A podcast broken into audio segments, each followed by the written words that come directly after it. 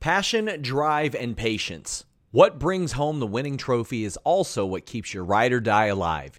eBay Motors has everything you need to maintain your vehicle and level it up to peak performance. From superchargers, roof racks, exhaust kits, LED headlights, and more. Whether you're into speed, power, or style, eBay Motors has got you covered. With over 122 million parts for your number one ride or die, you'll always find exactly what you're looking for. And with eBay Guaranteed Fit, your part is guaranteed to fit your ride every time or your money back. Because with eBay Motors, you're burning rubber, not cash. With all the parts you need at the prices you want, it's easy to turn your car into the MVP and bring home that win. Keep your ride or die alive at ebaymotors.com. That's ebaymotors.com. Eligible items only, exclusions apply. Again, that's ebaymotors.com. Everybody in your crew identifies as either Big Mac Burger, McNuggets, or McCrispy Sandwich, but you're the filet fish Sandwich all day. That crispy fish, that savory tartar sauce, that melty cheese, that pillowy bun. Yeah, you get it every time. And if you love the filet of fish, right now you can catch two of the classics you love for just $6. Limited time only. Price and participation may vary. Cannot be combined with any other offer. Single item at regular price. Ba da ba ba ba. Hello, everyone that is tuning in. Thank you so much for spending your Friday night with us. GCW jobber Sean Ross Sapp is not here tonight, but I joined by the wonderful Alex Pawlowski. How you doing, Alex? Uh, I'm I'm doing very well. Um, uh, there were um, two, at least two, uh, fantastic shows going on at the same time tonight, partially, and one thing that I don't even can be think can be called legally wrestling. So like, but and guess guess which one of those I I had to watch. Wow, you are going in hard on AEW Rampage. Just kidding, guys. Thank you so much for joining us. This is your AEW Rampage and SmackDown review. Kind of. SmackDown only had three matches, so that should be pretty easy to get through tonight. But before we dive in, just wanted to give you guys a Fightful Select reminder to hop on that for a few reasons. One, Sean is constantly breaking news over there. Okay, we found some exciting news out on Fightful Select today that you can go check out. But more importantly, you're going to have Team Kalex all WrestleMania weekend. And WrestleMania nights one and two are going to be on Fightful Select. We're going to be doing the pay per view post shows over there. We will also be bringing to you Stand and Deliver on the main tomorrow, right back here for NXT. Exciting stuff going on. As always, Sean is in GCW, literally. He's licking boots over there. He might be Seth Rollins' WrestleMania opponent by the end of the weekend, for all we know. Who knows what's going on over there? But I am so excited to have my co-host in sourness tonight, Alex Pawlowski, with us. We do thank you for joining us. There is also, I have to rightfully plug it, even though I'm dying to be on it, and I feel like our stream will be taken over by the fact that Super Card of Honor is going on. Steven Jensen and Joel Pearl are doing that over there. Um, so feel free if you're looking for a review of that show to check that out. But don't do that. Check them out later. Stay here. Hang out with Team Kalex. Who loves you? We do. I think tonight we're actually going to start with SmackDown because there were only three matches to get through. Um, you know, it happened. It was kind of weird because last week felt like a go home show too, where there like was a lot of talking, a lot of video packages, and not a lot of action. So I thought maybe this would be peppered with something else. It wasn't, not even in the slightest. Um, we did start off with the Andre the Giant Battle Memorial. Uh, not a surprising result here, but by not being surprising, I found it incredibly disappointing. We're not going to go through every entrant, but I will say, um, you know, Madcap Moss came out of this the winner. I kind of figured it was going to go that way with Baron Corbin having won in the past. Um, Ricochet got a huge reaction and had a really good showing. I don't understand how he is not on your WrestleMania card. I find it infuriating. Other than that, kind of to be expected, the Viking Raiders got eliminated unceremoniously and a really tough tough night if you're a fan of the 24 7 championship lineage. Everybody went out of there really fast. I have a psychology bone to pick about Reggie's spot. He sat there calling someone else stupid on the edge of the apron. That's about as dumb as you can get in a battle royal, other than going to the top rope. So, um, I mean, it's fine. It was a battle royal. Ricochet is hugely over and was in the final two, and then Madcap Moss went over. Finn this Balor. is, I'm sorry, Finn Balor. See, same treatment. So there you go. Same basic treatment. but uh but yeah i mean not surprising here but i tweeted and i feel exactly the same this is like a perfect microcosm of wwe booking right we're getting madcap moss despite finn Balor being so over so beloved by the fans i i get why and this sets up the closing segment of the show which i can't even believe is what we went home with but what did you think of this opening the show Okay, a, a, a, a- few things. Um, they started out the show like, like the first thing you see is I don't know, fifteen dudes in the ring, and I I wasn't I wasn't able to like look at all of them and figure out who was missing or whatever. I was like pretty sure that that's not all the people who we thought were going to be in the show, but they're all doing this.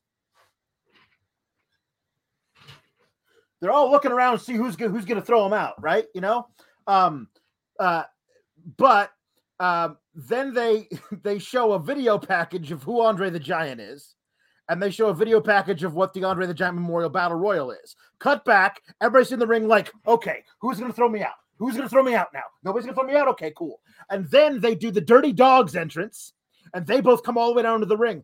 Everyone's still in the ring, going, all right, who's gonna throw me out? Uh, head on a swivel, head on a swivel. And then they do the full Finn Balor entrance. Everyone's still like at the beginning when you just cut to people in the ring you don't have to tell them to be like like street fighter 2 ready stance like like they, they could just be sitting there waiting because nobody's allowed to throw you out until the bell rings um and it looked really funny with like shanky like looking around like there was like like there were ghosts everywhere like he was just so scared of everything going on and then michael cole says Ah, the prestigious Andre the Giant Memorial Battle Royal. So many careers launched because of wins in this. First of all, there have been seven of these. This is not like the lineage goes back to 1982 or something. And then, and then he says, "Ah, yes, so many great careers launched from this. Uh, last year, we saw uh, Jey Uso become main event Jey Uso by winning the Battle Royal, and then, of course, Baron Corbin won a few years ago." And then he didn't mention anybody else by name because the other five people who have won the Andre the Giant Memorial Battle Royal are all of them no longer with the company. Mojo Rawley, Cesaro, Big Show, Matt Hardy, and Braun Strowman, all of them gone. So you can't even talk about it. They like they like showed the, the names on the plaque on the giant trophy, and they really like showed it for a split second and then panned away from it. So none of us could read and be like, hey, what happened to that guy? Is he in it this year? No, he's not. Oh, he was fired during a pandemic. Okay, cool. Um, like it's just ridiculous that they still try and make this into something it's not. It's a ridiculous thing that they did. Was it as ridiculous as that came down to Finn Balor and Madcap Moss, and they booked Finn Balor to get outsmarted by Madcap Moss? No. Was that also the worst thing that they booked for Finn Balor just tonight? No, it was not. No, it was not, Kate. So yeah. Um, not great. not great is correct. But you know what's great? All of you wonderful people. So we're gonna get to some of your super chats and humper chats. We have Mark Quill chiming in saying, Hello, Fightful Faithful, Alex and Kate. Hope everyone enjoyed the custom Team Kalex creative wrestlers in WWE 2K22. It was fun making them. Enjoy your wrestling weekend, fellow Sour Graps kids. You guys are so awesome. Somebody made me, I think it was Mark, as like in a CM Punk ROH gear. Do you know how hard I popped for that?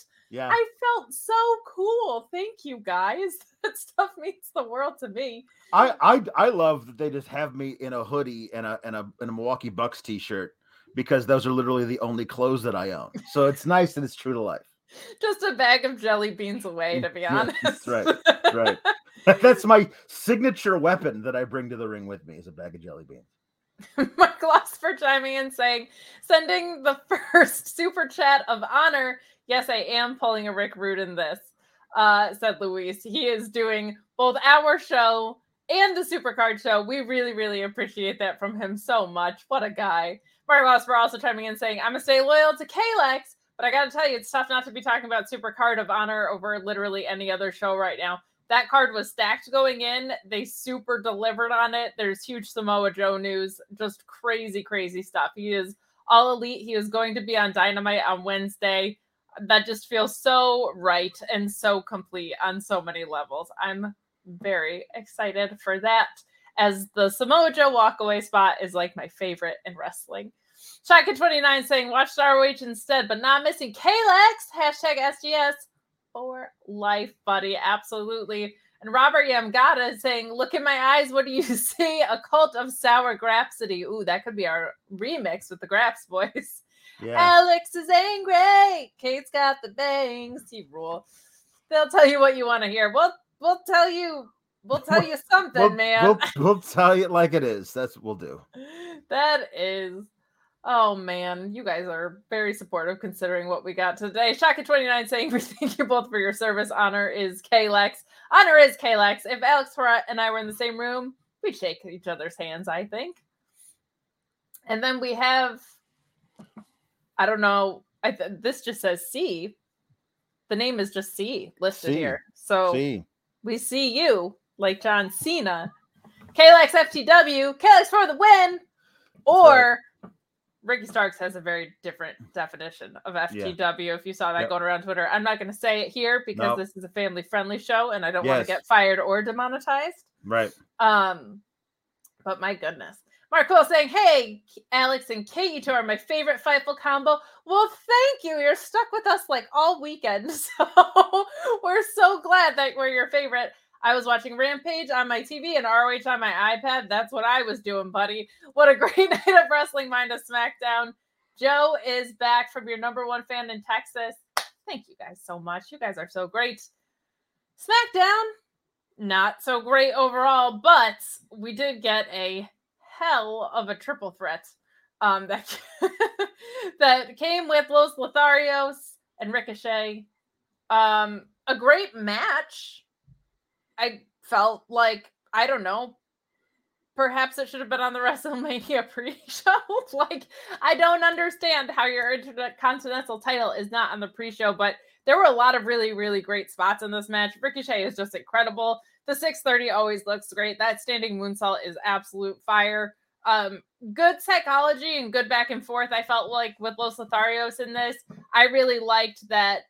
I was like, are we going to start getting a can they coexist angle already. But I think what they were trying to do was balance the story of both of them wanted to win the title as individuals, but they also worked in tandem to try and beat Ricochet. Some good stuff in here. Um, what did you think? Um, well, I mean, if you want, if you want to do a, a Ricochet overcomes, if you want to do a, a, a guy overcomes the odds in a triple threat that is basically a handicap match, you you couldn't find a better baby face than Ricochet to do that because he's strong enough that he can get a bunch of stuff done against two guys. He's got he's got cardio for days. He he'll bump his ass off for any of the big moves, uh, and he'll find some awesome way to win, which is what he did. He did a 630 to Angel Garza, rolled through it directly into the recoil on Humberto for the pin. The finish, especially, was amazing. Um, I just wish we hadn't done a whole bunch of that BS to get here. Like you had to have him lose two individual matches to both of these guys last week just so you could set this up. I mean, the only problem with what I'm about to pitch is what they should have done instead is the fact that they're doing a battle royal on the show tonight. But last week, have a battle royal.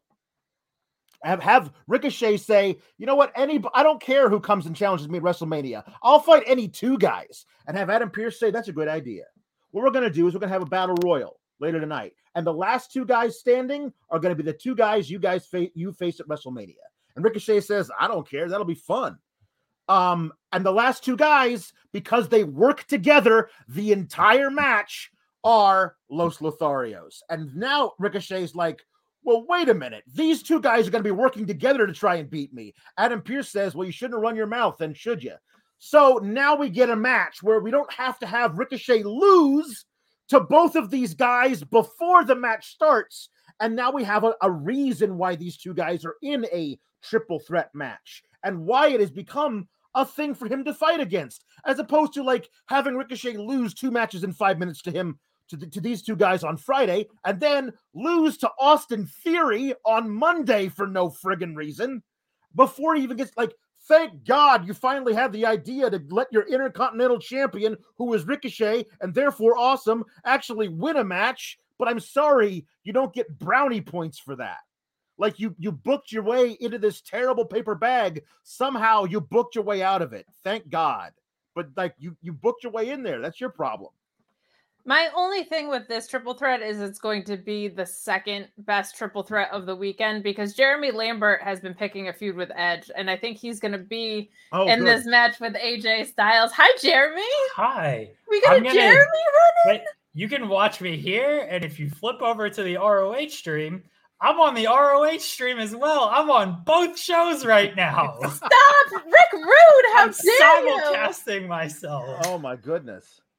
You got to shave the beard so you only have a mustache Yeah. on one of the shows if you're going to do. There you the go. Yeah, just there it is.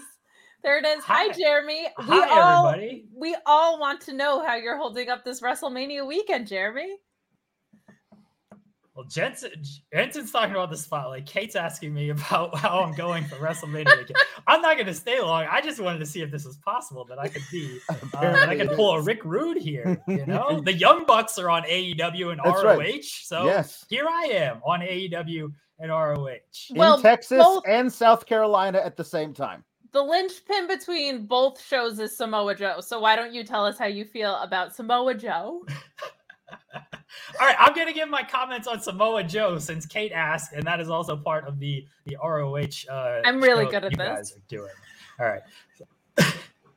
I don't care. We're talking about Samoa Joe, Joel. Samoa Joe's back. Sammy Joe's back. It's great. Everyone have a great show. Everyone have a great WrestleMania weekend. Kate has an Austin shirt on. Steven Jensen has an Austin shirt on. You guys have a great weekend. I don't know what that shirt is, Joel. Joel, congratulations on being a father. Alex, congratulations on being a father. You've been one longer than Joel, but still, congratulations.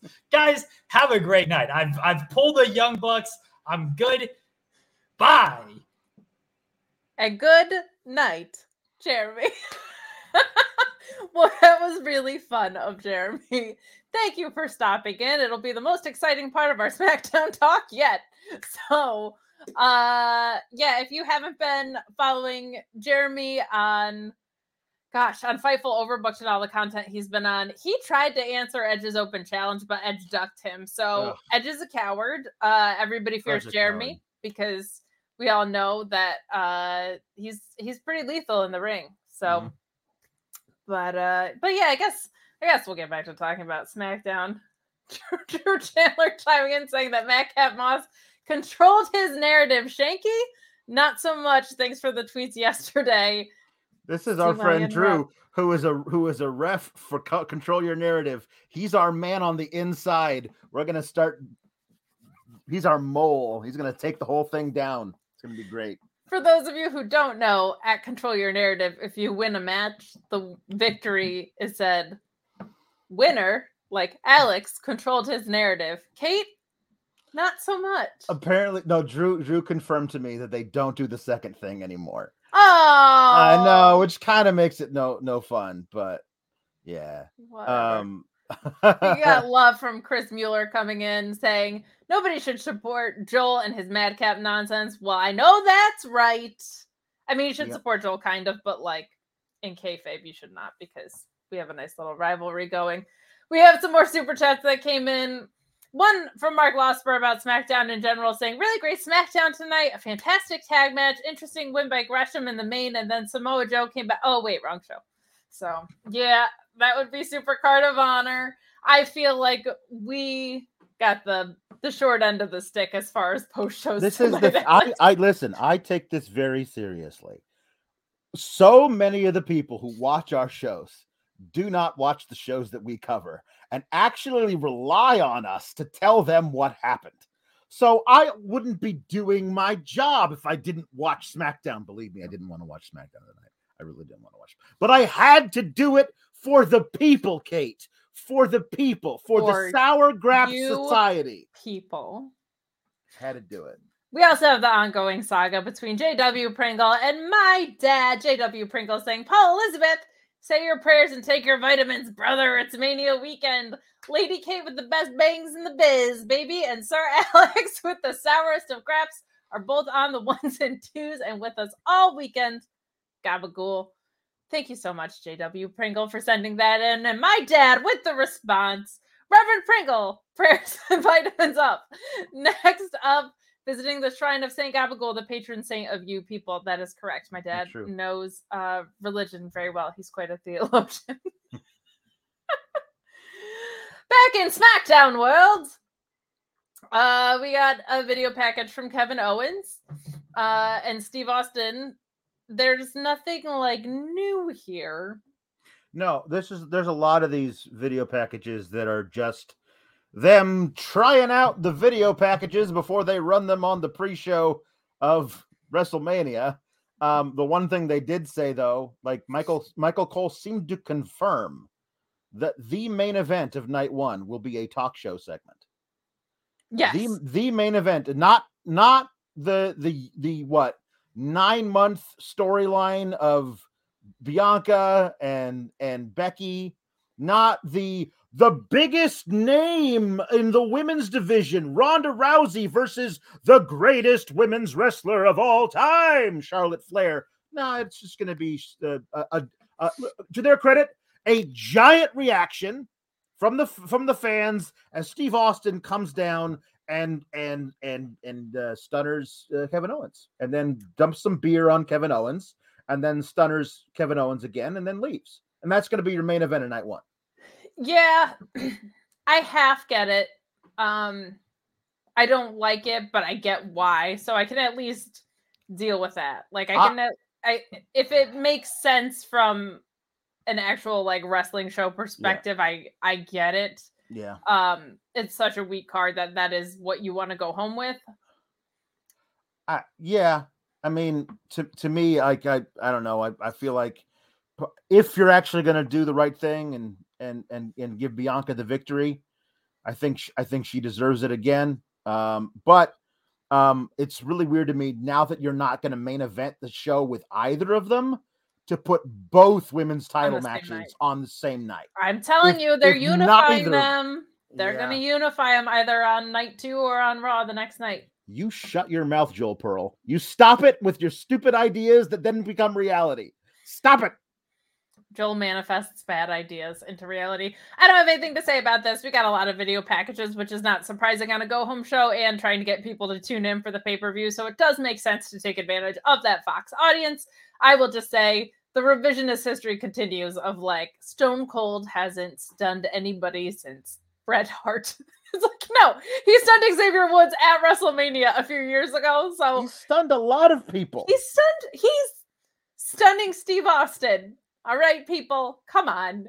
Um, so that's the only thing uh, that I have to say about that. We have some more chats coming in. The bad one, Jam Beard, saying, "I'm sorry for everyone who watched SmackDown and not ROH tonight. It was a fantastic pay per view, and SmackDown looked like hot garbage. Both of those things were true. I had the pay per view on one screen, I had SmackDown on the other screen, and believe it or not, I was able to keep up with both since SmackDown gave us a three matches. Mark Loss also saying, I respect the grind, Alex, but I 100% would have been taking Sean's money watching ROH and just making up a bunch of BS for SmackDown. But see, with me, with me, Mark, honor is real, and as an honorable man, as an honorable man, I had I had to do the right thing. um, that is beautiful and maddening because that And- means you watched and- this. And foolhardy, foolhardy as hell. Yes. Like Yes, just is. stupid thing that I have done. Yeah. Oh, so moving on, we got Sasha and Naomi versus Carmella and Zelina, and two other tag teams that just had their hands on each other at ringside with Natty and Shayna and Rhea and Liv, which was weird. Uh, a little concerning here as Sasha and Naomi get the pin.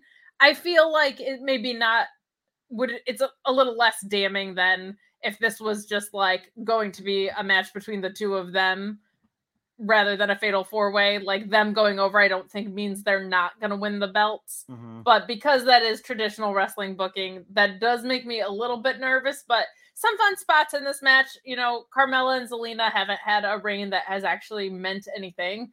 Um, in in my opinion, just they there hasn't been to, it's not their fault. There hasn't been tag teams this entire time until now. So uh, some cool spots though. Sasha had a really nasty like stretch move in the corner. I think it was on Carmella, but looked really nasty. She's so great in the ring, such a ring general.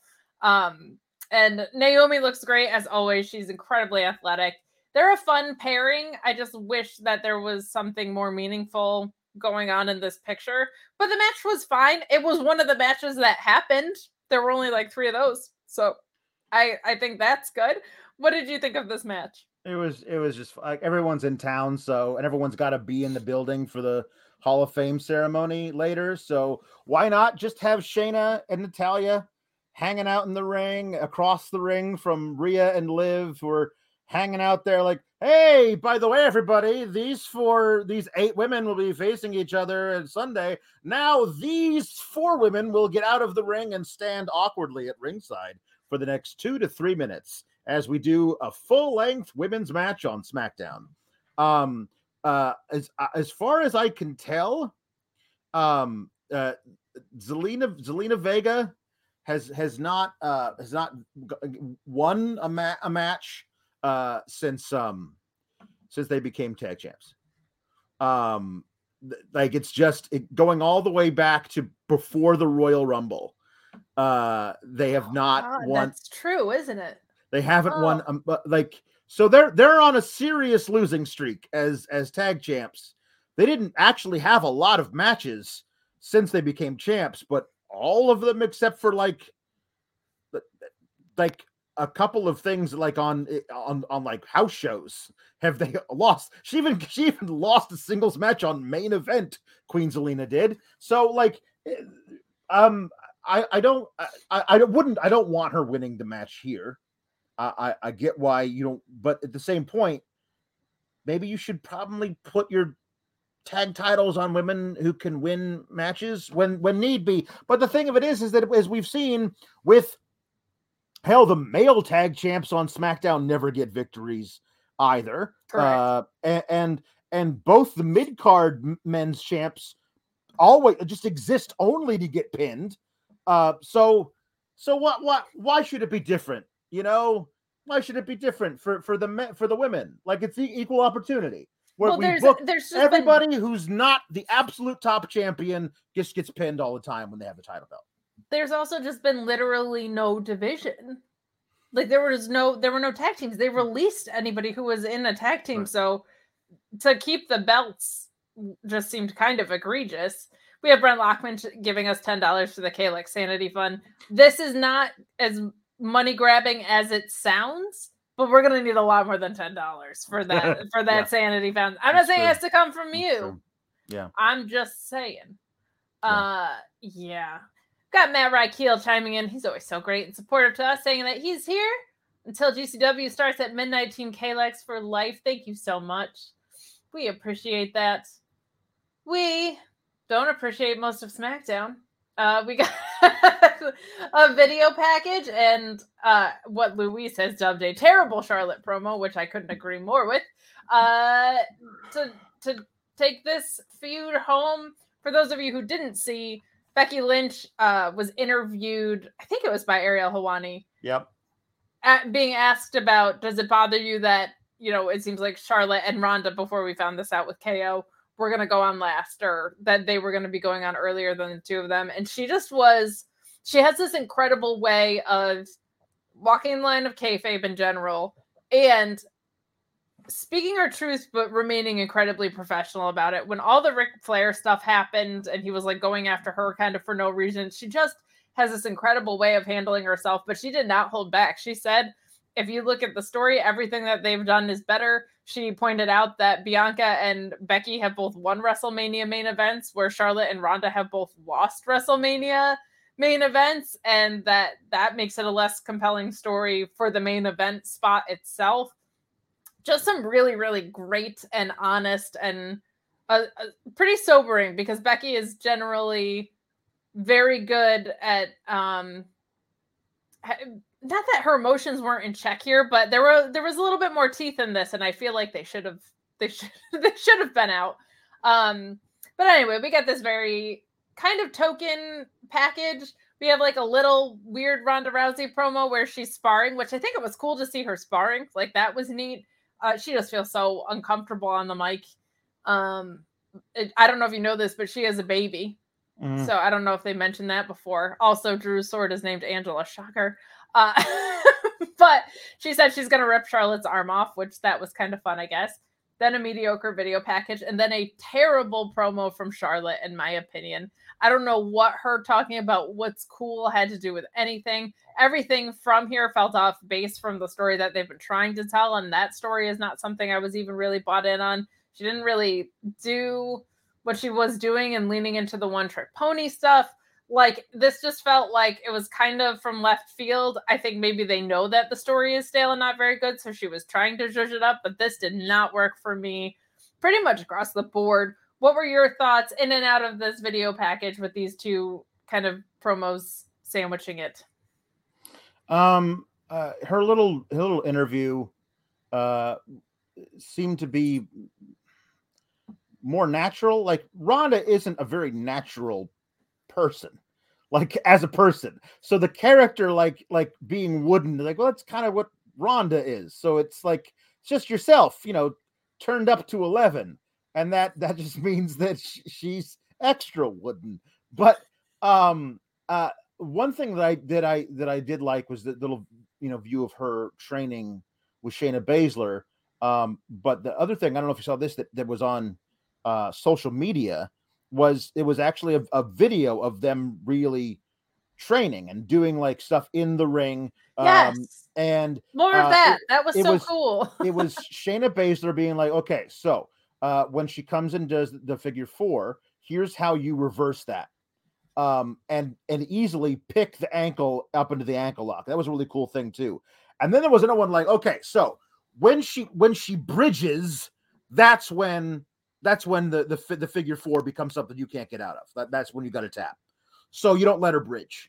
And here's how you do that. You you pick this off ankle. There's a one ankle that's trapped in in your legs. There's another one. You pull on that, she can't bridge, she can't hit the figure eight. And I was like, that's awesome. Approaching fake fights, like real fights. Here's my opponent's big time finishing or signature maneuver. Here's a way to counter that like figuring out all that. If they do X, then you do Y. I love that shit. And because it's WWE, I fully expect Ronda Rousey to forget all of that shit and get put in the figure eight at least twice during the match on Saturday because none of this shit matters. And and like once you've decided, I know how to counter this move, your opponent should never be able to do that move to you anymore. But of course, you can't book the match that way. So it's kind of a, a, a weird, um, this weird thing where you can't really uh, make it work. It's a, it's a catch 22. Um, I, I, I really do not care who wins this match. Um, I, I, I don't, I don't really care for either uh, of the characters. Um, it, it's not been a very well built feud, in my opinion. Um, I, I just, I just just let's get this over with and and and move on to the next thing where we can maybe get somebody with some fresh blood in the title picture though i'm too smart to think that's actually going to happen of course not of course not it's weird because i don't feel like ronda like this just hasn't done anything to make me feel like she should be a women's champion but i also feel like charlotte desperately needs to drop so i'm not like feeling it very much but you know who's not going to be a champion by the end of the week I'm sorry to say this, but it's it's Sean Ross Sapp. He thinks he's yeah. going into GCW, and he thinks that, um, you know, he's got all these big plans for the clusterfuck. He's going to eliminate everyone in this battle royal, but like, I just think his championship hopes are they're nowhere to be. I'm on the road right now, but I'm not missing any of my favorite shows. that are region blocked or out of my area, so to speak, because I've got nordvpn.com slash Fightful. Now you can also use that code Fightful. Avoid price discrimination on flights, avoid missing your shows because they're region blocked, and get 70% off your NordVPN plan plus one additional month for free. It's also risk-free with Nord's 30-day money-back guarantee, so you have nothing to lose. NordVPN.com slash Fightful has made things so much easier for me as I get back into traveling and start to remember that certain things aren't available to watch when I travel or even when I'm home because they're region blocked. I'm able to find pay-per-views that are much cheaper thanks to nordvpn.com slash fightful. It's an investment in yourself. And how can you pass up that deal? 70% off plus one additional month free. nordvpn.com slash fightful or use that code fightful. So Sean's like aspirations for for wrestling gold are going to be nowhere to be found and you can be nowhere to be found too with nordvpn they've made a really big investment in fightful so please please please go over there use the code if you are looking for a vpn if not even just tweeting at them would make us so happy and tell them that you found out about them through us they've been really cool to us so we always try to give it right back and other things that are super affordable fightful select baby we love Fightful Select for $5 a month for the most breaking news in pro wrestling. There's going to be plenty of that coming out of WrestleMania weekend. There's already so much going on. Sean broke a really great story about a meeting where it sounds like WWE superstars are getting not the right to call themselves wrestlers back, but are getting third party income coming back, which is really wonderful to hear. That seemed like such an egregious misstep. They're trying to undo it. Good stuff. Go read the details about that story in there more stuff coming out all mania weekend anyway back to smackdown i just wanted to break up the this was boring so that we could talk about nordvpn and now we can talk about how boring the rest of smackdown was it's just not good Yep. oh man Um, so uh Boogs comes out to Nakamura because they're gonna have a match with uh well Boogs is gonna have a match with Jimmy Uso. Because you got you gotta do it. Uh, We, we haven't seen these guys face each other enough before the pay-per-view. well before we get to that we got a reigns and lesnar package And do you care? Well, I just want I feel like we should call out that the go home to WrestleMania neither Reigns No. nor Lesnar nor nah. Paul Heyman appeared on the show. Why would why would you do that? Like we're gonna talk about how lazy this is. This whole company is being so lazy. When we when we get to the main event segment of the go home show for the most stupendous two night WrestleMania in history. Um, they did. They the, it's a it's a it's a if you haven't been watching literally any TV since I don't know the Royal Rumble or even before that here's a video package featuring Brock Lesnar and chasing Roman Reigns all over the place. Like edited together, it it it makes it seem almost, you know, exciting. But for, you forget this happened over the course of 2 months, not 5 minutes, and it's not nearly as exciting. They actually took things out of order in this video package where where the the time where he like chased Roman out of the ring by destroying all the security guards then you see Roman and the Usos run into the back, and then it cuts to them getting in a car and him forklifting the car.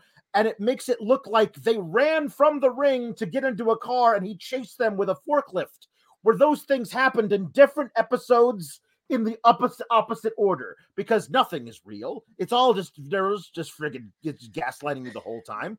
And there's a Metallica song accompanying it, which is a fun little deal. But honestly, like we know all of this stuff. Nothing new is added. Like it's just Right. I just feel like it's so weird how much they shoved it down our throats, and then on the go home, neither of the, like not even Paul Heyman. Like I would have thought at least Heyman there, but video package is fine. I've said multiple times, I feel like their production is almost good to a fault where it makes you Yeah. not feel like you have to tune in for weekly television. You can You just catch the monthly pay per views and get caught up on the stories with the video packages. if you Like, hadn't watched SmackDowns for the last, I don't know, a literal eight weeks and just watched this five minute video package, you'd be all caught up. that's it. Like it's it's maddening how good the production can be. like it just makes you feel like this is a I can't imagine like that Fox would be very happy hearing that, but like it No. feels like weekly TV is not uh like just not really necessary, but as you were, you were talking about how this Usos versus Boogs turned six man Right. nonsense was So- going on. So I Pat mean- Mac Pat McAfee gets up on on the on the on the announce table to to dance to Rick Boogs playing Nakamura's theme as as he is wont to do, and uh and Austin Theory runs out and picks his leg out from under him, so he lands flat on his back on the announce table, and Pat McAfee ch- like chases him to the backstage area where Austin Theory runs into Vince McMahon's office. And Pat McAfee, this time, decides to kick the door down. And there's Vince McMahon, who says, What the hell? You want me- to fire you? You want me to, you want me to cancel the WrestleMania match? And the whole time, like Austin Theory is like perched there, like Iago on Jafar's shoulder. and and and to me, it's like um yeah, because because with all we know about Vince McMahon, a character trait he is liable to prize and really value is a dude who who punks somebody out, hits a cheap shot, sucker punch, and then runs away like a child to hide behind daddy's trouser leg. Like that's what Austin Theory does, and we're supposed to believe that Vince is on Austin Theory's side. Like, wouldn't he say, "What? Get the hell out of, get the hell out of my office, you coward! If you can't fight him, you don't deserve to have the wrestle ma- the match with him on on on Sunday." Like the idea that he would choose Austin Theory, who's being an absolute little bitch about it, over Pat McAfee, who we had really good rapport with in that shoot interview a month ago, is beyond ridiculous. I mean, there were a few other things that I'll add. Austin Theory, like, I don't need Eddie Haskell from Leave It to Beaver in my wrestling. Like, it just doesn't. There's nothing interesting about Like- it when when it's a combat sport and you're doing like.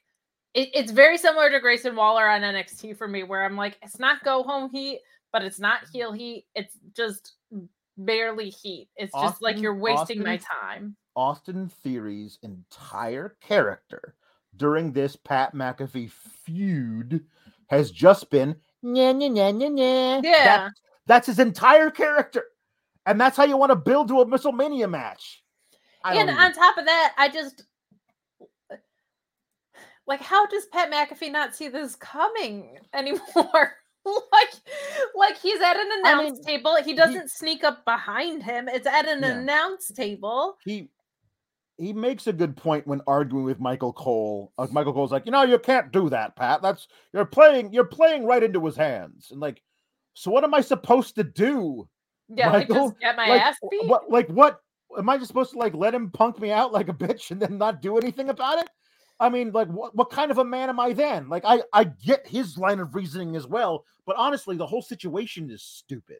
Like that's how you have to build to a match. You couldn't have a way of like I don't know, organically building to it through a confrontation that happens between these two guys, as opposed to "How- would you like to have a WrestleMania match? Oh, it'd be a dream boss. I'd find somebody to have a WrestleMania match with. And it's and Austin Theory's the guy. Like that's that's lazy as hell. That's been the whole build to the whole card. There's been so many builds that have just I know Sean has talked about this at length on Mondays too, because it's even more rampant on Raw. But so much of the builds here have been how do I get a match at WrestleMania and not stories that are built properly enough to feel important enough to be on WrestleMania. Probably because both your mid card titles are not on WrestleMania. Like the things that people fight for are not on WrestleMania. So um yeah it's it's just the whole situation is ridiculous michael cole does seem like a good friend i'll say that much he was looking out for Pat McAfee. He was like, "Hey, you're gonna get the best of him Sunday. Don't give in right now." Good friend in that Michael Cole. Uh, and then yeah, Boogs and Nakamura, the Usos. You've seen it a million times. I guess the Usos like just have to fight everybody into the ground. Like they did it with the New Day, they're doing it with Nakamura and Boogs. I'm very nervous that they're going to go over. Um, there's nothing impressive to me about Boogs other than his size at this point.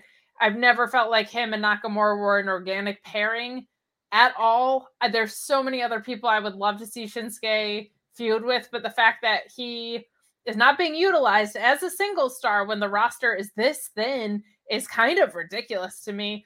Boogs and Elias, I could have actually seen if you didn't like kill him with the Jaxson Ryker stuff and then shelf him. It's so odd. Like that, I actually feel like could have worked because you have both of these huge guys that both have played guitar and gimmick. And Elias can actually work a little bit. So, like, I feel like it would be so much easier, but I just have no interest in this going into WrestleMania, probably because we've seen it 945 times, but also like there's not even really a story here. Like this is just a thing that came about. Like there there is no reason for this match. So, do you have any any thoughts to add to this? No, I mean mid. it was they, they do this. Uh, look, oh the the power of Rick Boogs. Yeah, we get it. He's very strong. He probably lifts weights. But he only does gorilla presses too. Like there's not even we haven't seen like any insane power bomb spots that I can think no, of or no, anything no, like no, that. No, it's just it's just the one where like he he the military press. he he, yeah. he picks he he like stands up while carrying Jimmy Uso. Ooh. Like I don't know. Like I'm none, none of this does anything for me. Um so uh I'm I'm wha- whatever. Like I just this is the most whatever thing you could possibly do with the Usos who are like the second best tag team of their generation and one of the 10 best of all time in my opinion.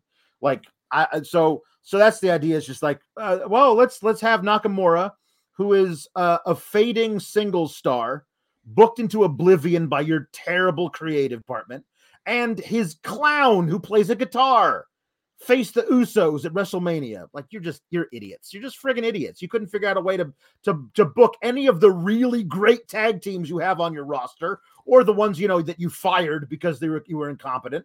You couldn't figure out a way to, to like there's there was there's an alternate universe out there where uh, sometime uh, around January they called up the grizzled young veterans and they went on a crazy win streak and grizzled young vets versus the Usos gets 18 minutes at WrestleMania and the grizzled young vets go over in a fantastic classic and you build a new tag team for the future. That's never going to happen though. So, well, so even like it's they have this weird propensity to make the focal point of something the worst thing. I think they feel like it's supporting it, but like ah. Shinsuke and the Usos are great. Boogs is not. All of the focus has been on Boogs. right. Madcap and Baron Corbin and Drew. All of the focus has been on Madcap, where like Corbin and Drew are the ones that can actually work and stuff like that. So I just find it odd, and I think they they think that's gonna help. Omos and AJ, another great example. Like they think that they're gonna help these guys get over, but instead, what it does is just drag down the rest of the program. In my opinion, like I have not felt good about it. Before we hit the main event or the go home segment to this Well, go home we- show, We we haven't talked about the fact that this one-on-one Boogs versus Jimmy Uso match had to had to end because um because Austin Theory was was trying to get Pat McAfee's goat and threw water Yes, at him sorry, from a, from a plant in the audience. And then Finn Balor ran down to attack Austin Theory, I guess, as revenge for being pinned by him two weeks ago on Raw because they hadn't interacted since then. So, because they were fighting in the ring, neither of them touched Boogs or Jimmy Uso. But because they were fighting in the ring, disqualification, the match match. has been thrown out. And they go to commercial, come back, and it's a six man tag of the Usos and Austin Theory versus Boogs, Nakamura, and Finn Balor. And it's six man tag that nobody friggin' cares about. And somehow they do the dumbest thing possible and have Austin Theory pin Finn Balor again. Who's de- like uh, Finn Balor doesn't even get to defend his U.S. title at WrestleMania. Like, at least if you want to call WrestleMania SmackDown an extension, it's the pre pre pre show of WrestleMania, then at least Ricochet got to defend his title at, at WrestleMania. Finn Balor doesn't even get to do that. And yet, and and on the pre pre pre show in a in a six man tag, he gets to get pinned clean by Austin Theory, who, I mean, I guess probably is gonna beat Pat McAfee at WrestleMania but like that would not be my choice of the booking, considering how Austin Theory has behaved. Like he didn't, he needs comeuppance, and it, you know, like that's it's all of this is just so terribly booked and built. And why why even have guys as talented as Ricochet and especially Finn Balor be your mid card champions if you're gonna book them like this? That doesn't make any well, sense to me my hope was that when I saw that ending, I was like, well, maybe Finn is going to get on the Mania card. Like, maybe this is their last ditch effort because he still, despite their best efforts, like, he still gets a huge pop when he comes out. Like, we heard that tonight. And in general, I found it comical. I was because they're not getting great reactions from live crowds. It's been a little bit better. But when you have pops like you did tonight, because that building was stacked to the gills because it is Mania weekend, that fake crowd noise that they piped in for Charlotte and Ronda is like so much worse, so much worse because it just sticks out even more. We're going to clean up some of these super chats and humper chats. You can get those in at humperchats.com. They function exactly like super chats, but we get to keep a little bit more of the pie here at Fightful. So it helps people like me stay employed. It's going to help pay for Alex's therapy after this weekend because it's just downhill from here. But we have more before we dive into the main event of SmackDown. We have Mark Losper saying, Why do they constantly put the teams that are about to be in a pay per view match in 7,000 matches before a pay per view? How could anyone possibly be interested in Mania? It's ridiculous. I would say, I mean, they just do that all the time now. Like, that's not even just like on the build to Mania. You're right. Like, it's, it's egregious to me that like tag team wrestling, which should be its own attraction, and is in a lot of other companies, especially their biggest competitor, who has the best tag division in the world, and it's not even close. Um, you have more opportunities to keep guys from touching when you have four guys, not less. Yeah. You have better ways to build up feuds. Everything should be doubly as cool when you have more guys involved, in my opinion. So, um, yeah, it, it just makes no sense at all. You are correct. I get paid to watch WrestleMania to answer your second question, which is the only reason I am.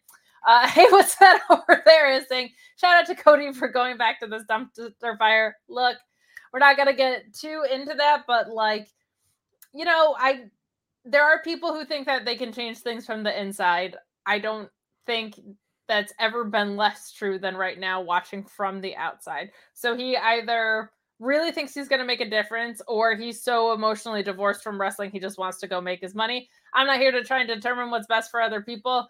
I'm just here to say I feel like this WrestleMania build has been the worst that I've seen since I started watching, and that there's a lot of really fun things happening at AEW, including what happened with ROH tonight. So I don't get it either, but I'm not here to judge anybody else for the position that they've chosen to put themselves in.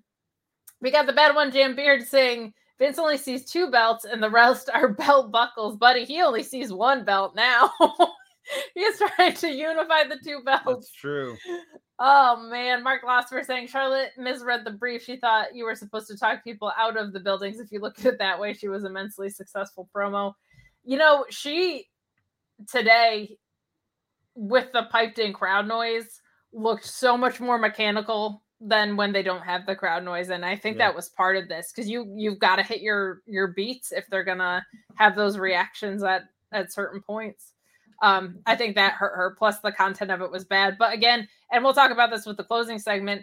I think people were trying to throw last ditch efforts out there today. Charlotte went in a completely different direction, which I don't blame her for. I just don't like the direction she went in. Yeah. It didn't have anything to do with the story, but the story sucks, and she probably saw that and wanted to get away from it. Um, Taylor Cannon saying, I thought it was really strange not seeing Brock or Roman tonight. Yeah, me too. Um, I also thought maybe that it very well could be like I guess they're not testing for COVID though. So I was gonna say it could be like a COVID protocol thing where they don't want to expose people 48 hours to the event. Um, but they're I guess exposing everybody else. So that is even my far fetched excuse makes no sense for that. Going back to the Michael Cole uh, and the theory whole situation with Pat McAfee, Mark Losper saying legitimately McAfee should call HR. I, I get that, but I will also say, like, if there's an HR department in your world, none of wrestling makes sense because yeah. everybody's just beating the hell out of their coworkers. But I do understand what you're saying. He is not in a combat situation. He is on commentary, so he probably should. Yeah. Um. Uh, the we got Mark Losper saying dueling chats of Boogs and Oos at Mania, please. Eh. so so nobody understands what anybody is saying. It's just the just the basically the vowel sound. Just noise. If they can get any reactions for what that is, yeah, like they'll be happy. I think. Yeah. Uh, hey, what's that over there? One of the best handles in the world, saying watching this Shinsuke makes it hard to believe that him, Naito, and Tanahashi are from the same generation. This is difficult. Um, he carried New Japan on its back for a really long time a really really long time and now he's passed the torch to people like them who who have been doing that in, in new japan i think his legacy there was wound up it just sucks to see that this is what it's become in america we've got mark Losper saying smackdown putting happy corbin against one of the greatest tag matches you will ever going to see mania is going to be an absolute dub let's get into this alex um they closed with like this is what they think the heat is of of McIntyre and Corbin. They think Baron Corbin coming to the ring with Angela the sword mm-hmm. for happy talk is is just like the most personal thing that could happen. He did say he was going to decapitate someone with it, which is what you've been asking out of Drew for months now. So at least he did do that for mm-hmm. you. Um, he also said that he was going to rename the sword Euphoria because it's something happy. Because it's something happy. Yeah. Uh, and he made a joke about uh basically what was it? It was about, about his about dead Drew, mom. About, about Drew's dead mom. Yeah. And his WrestleMania moments both being past or late or something. No, no, no. Because uh, uh, what what it was Sword and his mom have in common he lost them both. He lost them both. So this is it. This is this is the go home to the go home to WrestleMania. Um, I get what Corbin was trying to do. I get that he was trying to say something about someone's dead mother to get a reaction to close the show with. I truly understand that. This is the weakest of the extremely weak programming going into Mania. Like this is one of the matches I'm I'm looking forward to the absolute least because the build has been so bad and because it's brought Drew down to such a stupid level. Um I can't believe they closed the show with this and they didn't close it with either the women or with Brock and Roman. I feel like that makes no sense. I don't understand why this was in that slot it was what it was. It's weird that Drew didn't come out. Like he wasn't he's pissed off about all these dad jokes that he has to come out week after week and fight someone about it. But when they make a joke about his late mother, he's like, eh. Yep. like this this just wasn't good. It just wasn't good. Uh what what are your thoughts on this wonderful segment? Because no, because uh, well earlier he he Happy Corbin faked out Madcap Moss, like he he put the sword up near his face uh, from behind, and Madcap was like oh oh turn around slowly, and it was it was it was Happy Corbin. He's like oh you got me April Fools ha ha. Um, this whole friggin' show was an April Fool's joke on every. This show is sponsored by BetterHelp. If you had an extra hour in your day, what is the first thing that you would do? Read a book, take a nap, play some video games, do something for a friend, volunteer. A lot of us spend our lives wishing that we had more time. But the question is time for what? And if it was unlimited, how would you go about using it? The best way to squeeze that special thing into your schedule is to know what's important for you and to make it a priority. And therapy can help you find what matters to you so you can do more of it.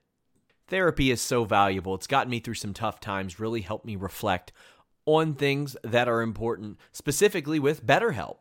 If you're thinking about starting therapy, give BetterHelp a try. It's entirely online, designed to be the convenient, flexible, and suited to your schedule. This is so beneficial when you've got that crammed schedule and you can't even imagine finding that extra hour. You can do it all from home. Fill out a brief questionnaire, get matched with a licensed therapist, and switch therapists at any time for no additional charge. Learn to make time for what makes you happy with BetterHelp. Visit betterhelp.com slash fightful today to get 10% off your first month.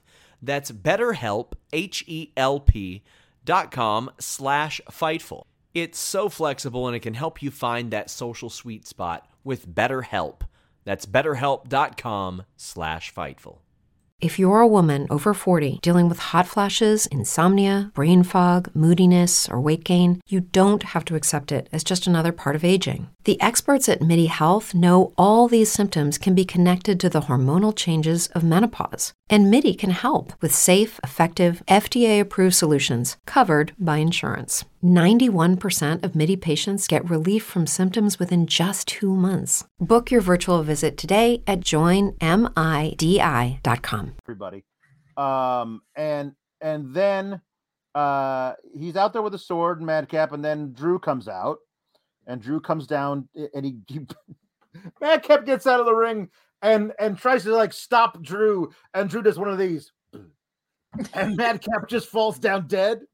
Um, which is great to build a guy up who uh who won the Andre the Giant Memorial Battle Royal. Um, uh, that's great. And then he gets in the ring and he runs at um at, Cor- at Corbin with a chair, and so he knocks the the sword down or whatever. So throws the chair at Corbin's shoulder or something. So, so Corbin drops the sword, uh, and Drew swings it and is going to kill him, but Corbin gets out of the ring. So then Corbin cuts uh, the table and no, no, sorry, Drew cuts the table in half. But the first the first swipe doesn't cut the table in half, so it's to do it again, uh, which I I assure you was not the intention. No, The intention was to do it with one. Those because that is a purely decorative sword. You can buy it at like there was a store in the mall where I grew up that sold like dec- like decorative big swords you could like mount on your wall. They also sold a suit of armor. Like it was just all decorative stuff like for people who were into that kind of crap. And those things aren't put together in a way that you can swing them and hit things and they don't break. So, like, this is supposed to be his family sword from a thousand years ago that is now his, that he is named after his dead mother. And if he swings it, smash, and it and the whole thing bing, and the blade flies off into the audience. Number one, you got a lawsuit on your hands. Number two, you've completely ruined all of the mystique built around this dude and his dumbass sword named after his dead mother. And not only that, but then he tries to do this thing. We're supposed to stab the sword into the ring, but he misses the little hole he's supposed to stab the first time. So the ba- the bar, the sorry, the blade actually bends. I and then he tries it again and he gets it in there. Like you imagine the blade snapping. After all this thing, I have to get my sword back because my the spirit of my snaps. the spirit of my dead mother resides within it. And then the blade snaps because he misses the little hole he's supposed to stab. This is all so fucking stupid. Like, I- like nobody cares. Nobody cares. Get Drew out of this thing if you ever want to rehabilitate him enough to actually make him believable opponent for either Brock or Roman, whoever wins this winner take all match on Sunday. And uh, it's just And honestly, for Corbin too, they pushed him really hard before all of this nonsense. He's never been my favorite, but like they pushed him a lot. And I didn't love Sad Corbin, but a lot of people did. Um, I did appreciate him saying that he won the battle royal because I don't think commentary mentioned it. He mentioned it. They, in the they mentioned it during the during the battle The royal. royal, Yeah, okay. but not, not after that. And then um he mentioned that he retired Kurt Angle at WrestleMania. So he did at least like try to build up some credibility for himself closing the show, but like I just opening it with Madcap Moss beating Finn Balor as the final two in the Battle Royal, and then closing with this. I was like, this is like the perfect encapsulation of what the past year of WWE main roster programming has looked like. This is like just not great. We got Mark Losper saying maybe an incredibly obvious thing to say, but joking about someone's dead mother in this way is one of the most classless things WWE has done today. Um, it's a steep pool for that one, but I I kind of go back and forth with that because like there were remember when Punk was walking around with the urn and he dropped the urn and how angry people were, got like Yeah. this doesn't feel like that but it's supposed to is that they missed the mark with the whole thing that i think makes this so bad but like Yeah. the whole thing about the late mother was that her spirit was in the sword or whatever like this is a little more old school i feel like the way people were like heat like that was i think more common probably 20 years ago um but yeah I, I i go back and forth with that because i just would assume that they would probably have somebody's consent on whether or not that was okay but um i and i just i think a lot of the people going into this weekend understand how desperate they are to try and make something work. I really think this was this and charlotte were two things that missed for me but i think they were both of them just trying to throw up hail marys to make something connect something care i think he was really just trying to piss somebody off with this. So i don't love it um but it's something that they've done in wrestling before so i can't harp on them now. And i understand why they're reeking of desperation to make you angry because there's just been nothing with emotional investment on this card whatsoever. So oh boy this was not good. This was weak. This was limp this was the today bar was the key to that joke. WWE are classless literally all the time. Fair, Yeah. fair. But this whole episode was just kind of flaccid, Alex. And uh if only true. if only there was something that they could use to help. Is your penis soft? Is it difficult to get hard? Do you have issues with sexual performance? Do you have issues with sexual confidence? BlueChew.com code FIGHTFUL gives you your first shipment of Blue Chew for free. It will help you get a harder, stronger erection. It will make you more confident in your sexual performance. You take an online questionnaire. You work with an online physician. You don't wait in line at the pharmacy. You don't wait in line at the doctor's office. It's prepared and shipped direct in a discreet package. That way, nobody knows that you are getting Blue Chew in order to make your penis erect. Blue Chew and the code FIGHTFUL gets you your first shipment free if you want an erect penis. I'm going to end the ad now. The erect penis, of course, the move that Sean will be using Yes. to throw out several people in the GCW clusterfuck. So we're gonna switch over to good old Rampage, and we'll come back. There's a couple more super chats and humper chats that we need to clean up about SmackDown. We'll come back to those, but we're gonna throw over to Rampage for now. Oh man, we've got some overall thoughts coming in from All Elite Dancing. I love ROH. I love AEW. I love pro wrestling. That seems to be the energy that we're getting a lot of tonight. I will take it. Uh Shazam saying, is it me or is it just me or was that a five out of five rampage? Holy cow. It was a strong episode tonight, I felt like. Yeah. Before we dive into the episode itself, we are going to talk about some of this ROH and AEW madness. Ian Hunter saying Joe Gresham and Moriarty versus Blackpool and you to please. Oh my goodness. I'm hmm. in on that. I'm in on that. There's so many fun combinations that they can do. And Joe feels like such an important part of that ROH puzzle to come over. Like we could get Punk and Joe again. Like my little Mark heart is just beating so fast. Tom LaValle saying, so more mates he's one of the Rampage again. I don't know what that's supposed to mean. I'm sorry. So more mate. He's one of so more mate. Hold on. Uh, uh, I'm see if I can find it. So he's in one. Luis is translating it for it. we'll on to Mike Mavani in the meantime, saying, I'm going to my first AEW show in Pittsburgh. I can't wait. ROH was crazy. The live AEW experience is so much fun. Um, you're gonna have a blast. Get there early if you want to buy merch. Prepare to wait in line for 64 hours. Uh, but it, it's so much fun. Dark beforehand is a blast. The energy in there feels very familial. It's really really fun. Peyton Carter saying ROH put on an amazing show tonight. Uh, sorry, our super chats are jumping around. So I didn't watch any of the other shows, but I never miss a night with Kalex. Thank you for joining us. Go out of your way to see Briscoe's FTR match of the year candidate also, oh my God, Joe is back. That tag match, people are saying, like, just feels like pro wrestling. Like, it just felt like it was built so perfectly. There was a ton of respect shown at the end. There's a great picture that Sean posted of both teams hugging each other.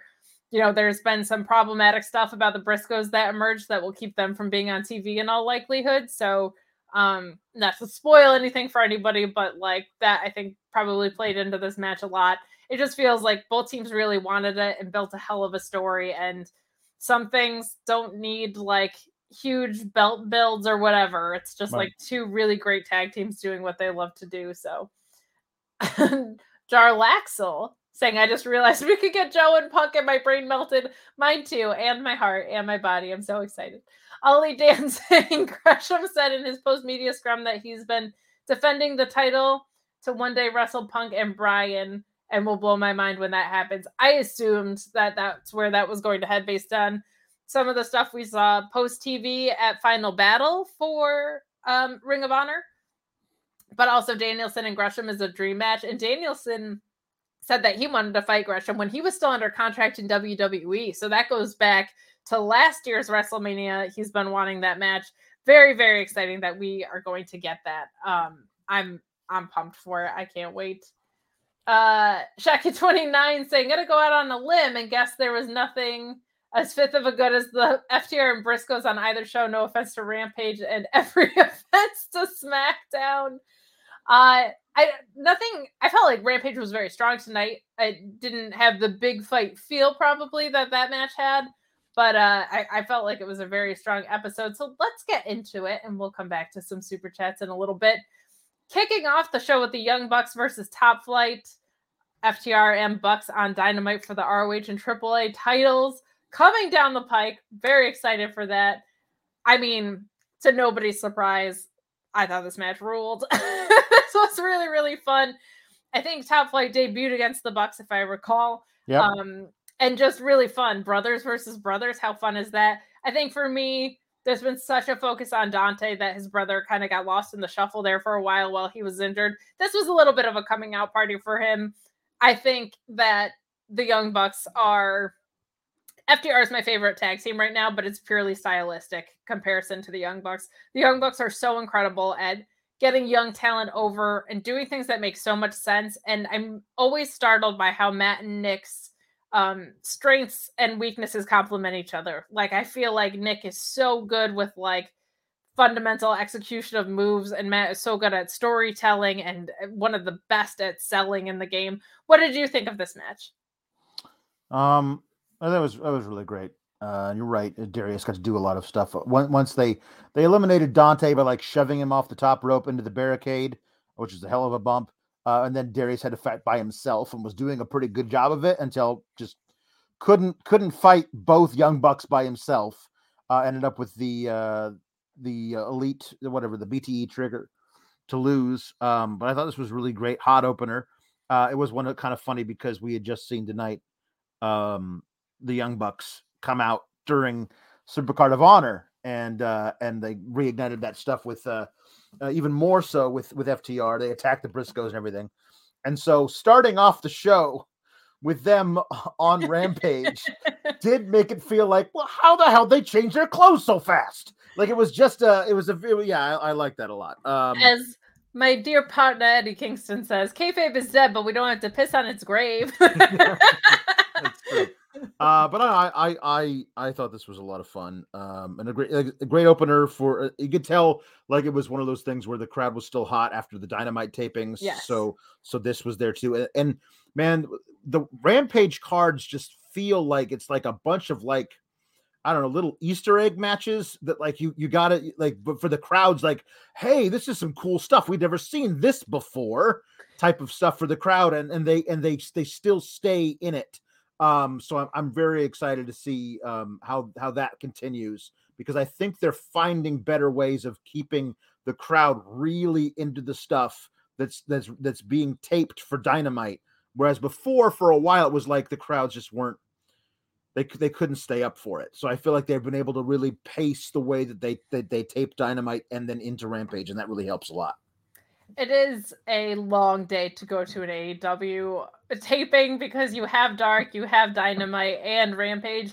It's a lot. It's a lot. And when they stack Dynamite, it almost makes Rampage more difficult because you're so emotionally invested and you're like, oh, I just need like a downtime. So I agree with you. This uh this was good. They seem to have kind of unlocked their recipe a little bit. We've got some super chats coming in and some humper chats. Hey, that what's that over there saying? Could the Bucks attacking them boys lead to a three-way on AEW or ROH pay-per-view? You know, this was interesting because everything that has been reported by Fightful and in general has indicated that them boys uh, are not going anywhere near television. That uh, some problematic stuff in the past has caused them to basically not be able to be on TV. If you're a TV executive, I completely understand it.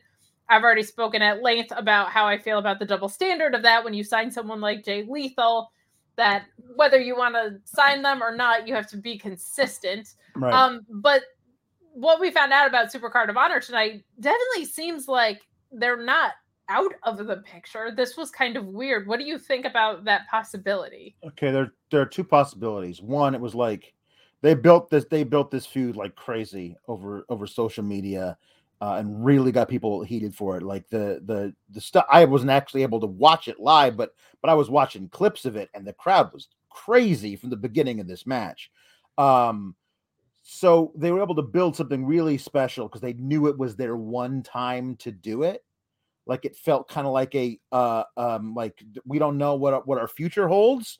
We're we're putting the putting the titles on you know on FTR because they're going to be around and we can't be and you know whatever. It felt like it was like if this is our swan song for now as part of this let's go out with the craziest fucking match we could possibly do. So that might be the case. And also it might be the case that that somebody who's in a position of power sees the reaction to this match, which I've seen at least five people say it's the match of the decade. Jeez. Like, like so, um, maybe they see the reaction to this and they go, okay, wh- what kind of sensitivity training can we put them can- can- seriously can we put them through so we say we did our due diligence they've proven that they're good boys now and now we can sign them because look at the reaction they're getting from the fans which that kind of reaction always means what? More money for us the people who employ them. So that might this might be the catalyst to get them actually hired. That i mean we'll see but like they did a whole thing where like you know hey there was the thing with Sammy Sammy Guevara made a rape joke about Sasha Banks and he got taken off TV. He went to sensitivity training. He came back. We're like, hey, we did everything we wanted to do because we see a real future in this kid. We want to make sure he did a he did a bad thing. We've punished him for it. Like you can all see that. We made that very public, and now we can move on. And since then, as far as I know, Sammy has has been a good boy. So if you give that opportunity to, to the to the Briscoes, maybe they can do that because those comments were from a very long time ago. So we can like maybe we can say, let's bring it forward to now, make them prove that they're that they're being good in some way, and then we can move on. Yeah, and I don't want to get too mired into this, but I will say Sammy made a really bad joke. Yep. these were just straight up comments, which Oh. I think is rough. But there have been people that have been saying things.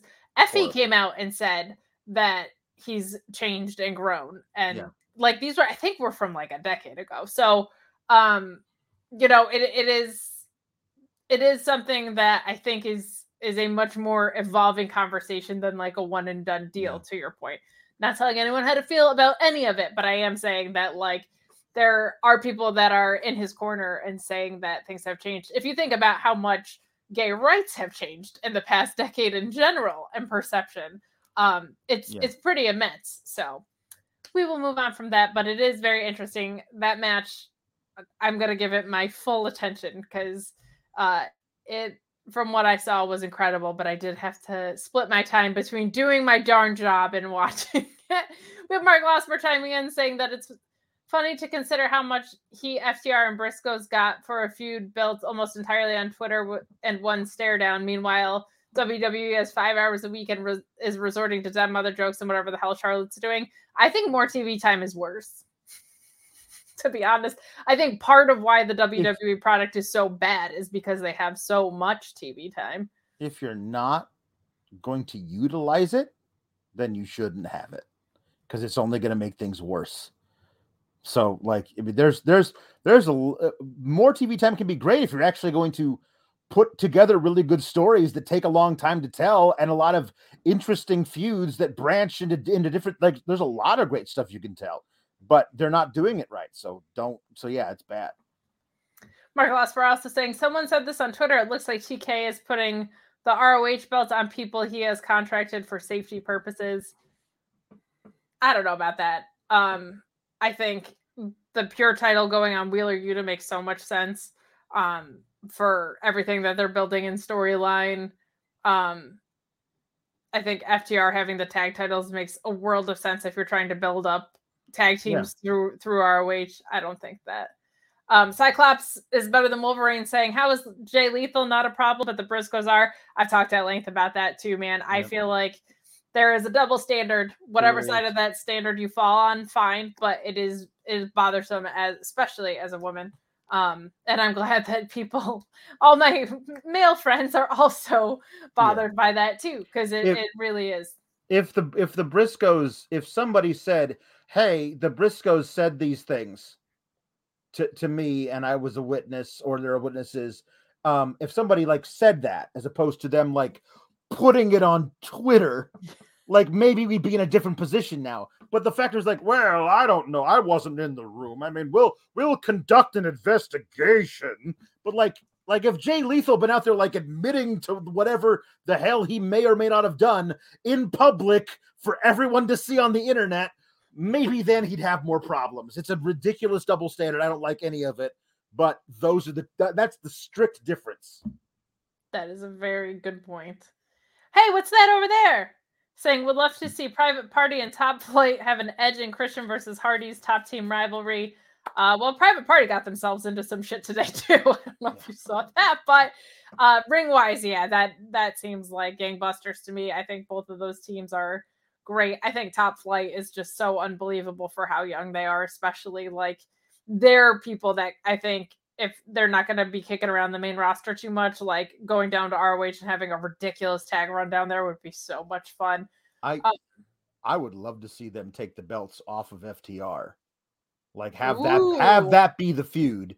Top Flight beat the F- FTR, um, and FTR can go back up to the main roster to the main roster to AEW and actually uh, and, ha- and have a run up there with the belts. But like, but if you're gonna have these established names with the titles, uh, the AEW names with the titles in ROH, the I think the point of that should be figuring out a way to have a great feud to put those titles on some up and comers to get them some time with the titles to figure out how this works. They, they that means they get more mic time, more different storylines, and you actually see how they work in those situations uh, as a trial run, as opposed with you know on AEW where we might not be able to do that.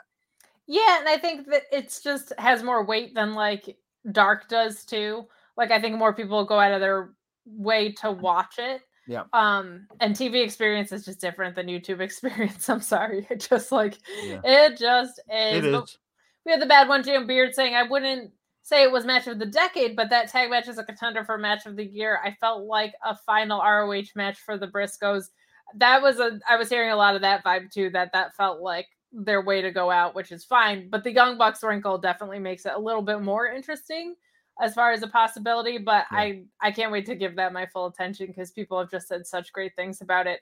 Um, and for those of you who might not know, the Briscoes are like 13 time I think ROH champions. They had offers in WWE and didn't sign because they loved ROH so much. Mm-hmm. They are to ROH like Eddie Kingston is to AEW, where it feels like familial. Like the the fans are like just so viscerally in their corner. So um it's not just like, oh, they're letting a tag team go. It's like, no, no, no, no. The tag division of ROH was the Briscoe. So that's why I think it's such a like a, a heartstrings pull for for a lot of ROH fans like myself.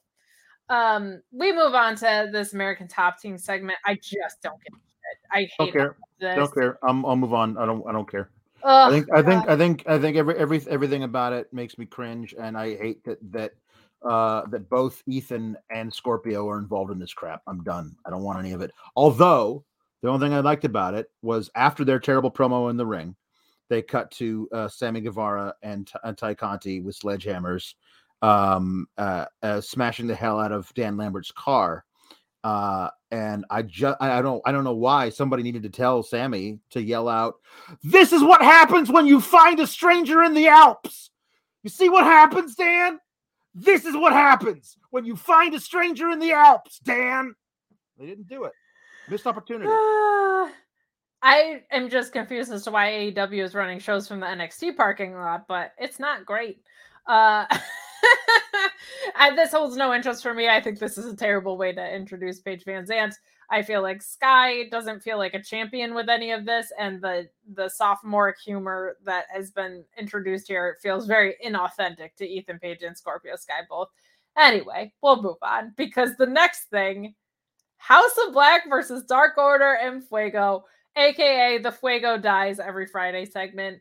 House of Black is maybe the coolest thing in wrestling, right? Like, I don't know if there's anything cooler. There might be stuff I like better. Like, I think um the Blackpool Combat Club is probably like my favorite of stables going right now, and CM Punk is always making me so happy.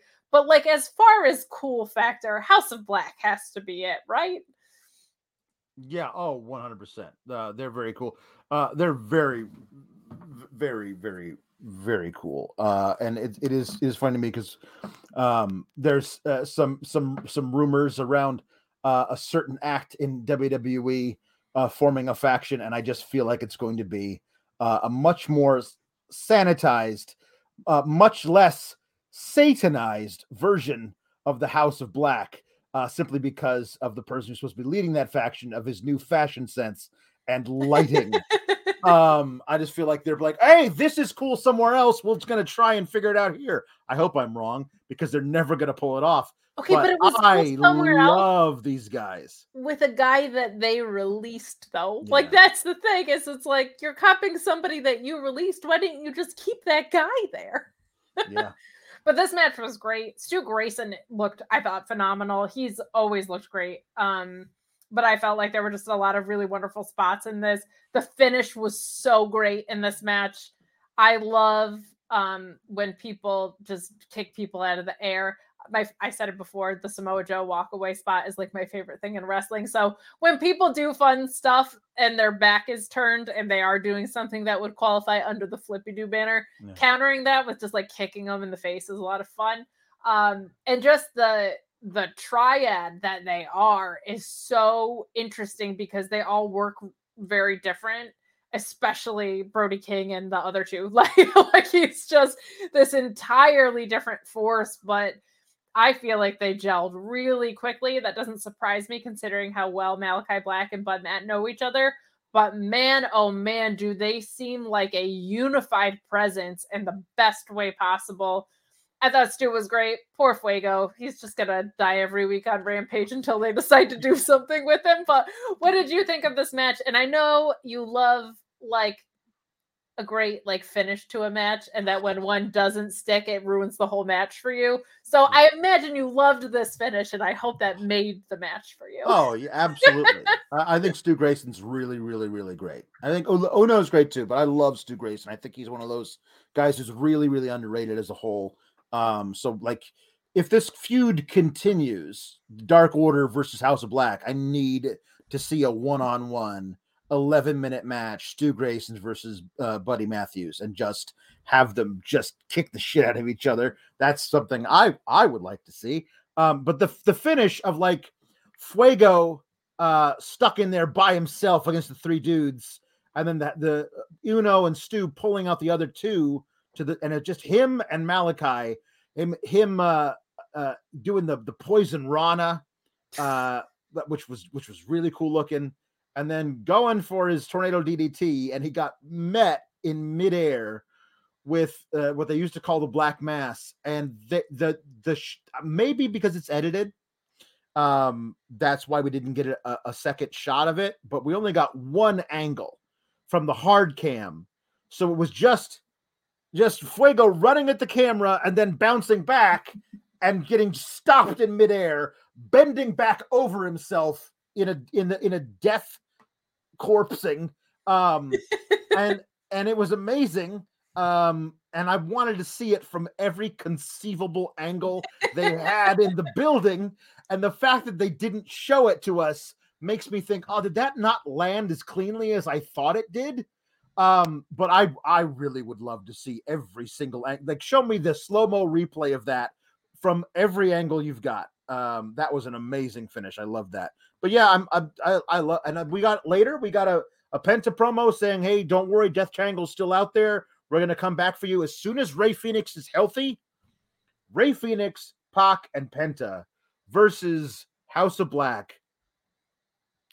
Like j- just just just give give give me all of the towels because i'm going to need to just dry myself after you hose me down i'm going to need to dry myself off i Uh, wanted Pac and Malakai kicking the shit out of, each other since the second Malakai joined like Yeah. just give me a striking battle there Yeah. Not surprisingly, we do have the most favorable chats of the evening by far. I think about this. Hey, what's that over there saying? Jay White should have the House of Black replace Bullet Club's House of Torture. Ooh, I Mm. like where your head's at. House of Torture is pretty cool, though. Yeah. There's just so many houses. It could be like a whole Harry Potter thing. I don't even. I'm not like in Harry Potter world, but I know there's like House of Black, Slytherin, whatever. So Brett Yeah. Lockman chiming in saying, House of Black makes me cry tears of very metal joy. You're talking to two metalheads here, or at least I know you're at least partial metalhead, right? Yeah. I, I I was in my in my teen years. I have, I'm not really into much of anything anymore music wise. I'm so old. Well- Di- Di- Disney Disney Channel show tunes is that that's a thing that I'm only allowed to listen to because that's what my daughter likes. You like any of my old music. oh, you would love the Killswitch Engage version of We Don't Talk About Bruno, though. It's so good. Mark Losper saying, coming soon from the heights of Mountain Impetus. Deep in the middle of the Isle of Relevancy comes the staple of mid-carditude. How harsh on House of Torture, to be honest, is Louise. Um, yeah. Uh, what's that over there saying the AEW video game is going to be crazy? Yeah, when you consider now that all of the ROH stuff is going to be involved, like I can have Eddie Kingston versus Kevin Owens. Let's go. I am very excited about that. I don't even play video games. I'm just excited that it could happen. I, the- I I doubt they'll they'll allow Kevin Owens to be in the game proper, but you could always create him. Yeah, I mean you're gonna make you're gonna make a Kevin Steen, right? Yeah, Like, come yeah. on. The bad one, Jam Beard saying, Kate, can we hear you rant about that stupid Isiah Kassidy hard pass tweet? I now I now want to see Jade smack the crap out of him. Um, here's the thing. I'm very tired as a woman in wrestling of talking about women's issues, but I'll say this much. I will give a full rant because I don't want Sean to complain about pulling the audio. Um, but it's it's tough, right? Because like you see MJF shit on fans all of the time. Um, but he's very careful in a in a few ways. It's never really about he'll call people turkey necked, whatever, right? But um he doesn't do that stuff when it's individual as much. I think he did on the indies, but I I do feel like the indies has slightly different rules. Like I feel like there are exceptions. Um he usually goes after stuff that is cheap but general or he goes after character traits. He does not go after um people's specific looks as much unless they're coming at him on Twitter or whatever. Like this Isaiah Kennedy dragged someone who was just a fan and Yeah. someone who was being supportive. Um, and I think he thought he was heeling, but it was just done the wrong way. Um, you never hear like MJF making fun of someone um LGBTQ or race or anything like that anymore. No, he, he but he he he he definitely he definitely heels people for their profile pictures. Uh like he MJF, that's true. MJF gets gets very personal about what people look like in their profile pictures when they come at him with That's- like you yeah. suck, you're terrible, I hate you so much. Well, at least I don't have your face. Like it's just stuff like that. Like, but he is definitely heeling. But I feel like there's not a line specifically crossed there. It's just him being an irre- irredeemable douche. and he is doing it 100% of the time and like you said it's people that are coming at him the bigger issue to me here was that they tried to make a t-shirt out of it like immediately. Yeah. um and that's messed up. That's really messed up to go and try and profit off of it. Yep. um so i i just think i don't think he was that malintended but i will say like that's just not acceptable. That's just Yeah. not acceptable to do to someone who's just out there trying to be a supportive fan. I would love it if they did resolve it by having jade beat the hell out of him. I think that would actually be really fun so um we will flip back to AEW Rampage here. Jamie Hayter yeets Skye Blue. Tom Valley saying. Um, and we'll talk about the Kris Statlander segment right after this too. But more Jamie Hayter matches on TV, please. I agree with you, Tom. Um, this match was a lot of fun, and Jamie was great, but Skye Blue stood out to me a lot in this too. That high collar suplex in the corner, I thought was a really vicious looking spot, and she sold the hell out of it. She also just uh, at one point Jamie Hayter spiked her over her knee, um, and I thought just the way that Skye sold that, I thought was fantastic too. This was a really great match. It was a tournament match, so there wasn't like a ton of story going into it. But Jamie Hayter won. She moves on to the next round. It was nice to see something that was longer than 30 seconds for the women on AEW Rampage.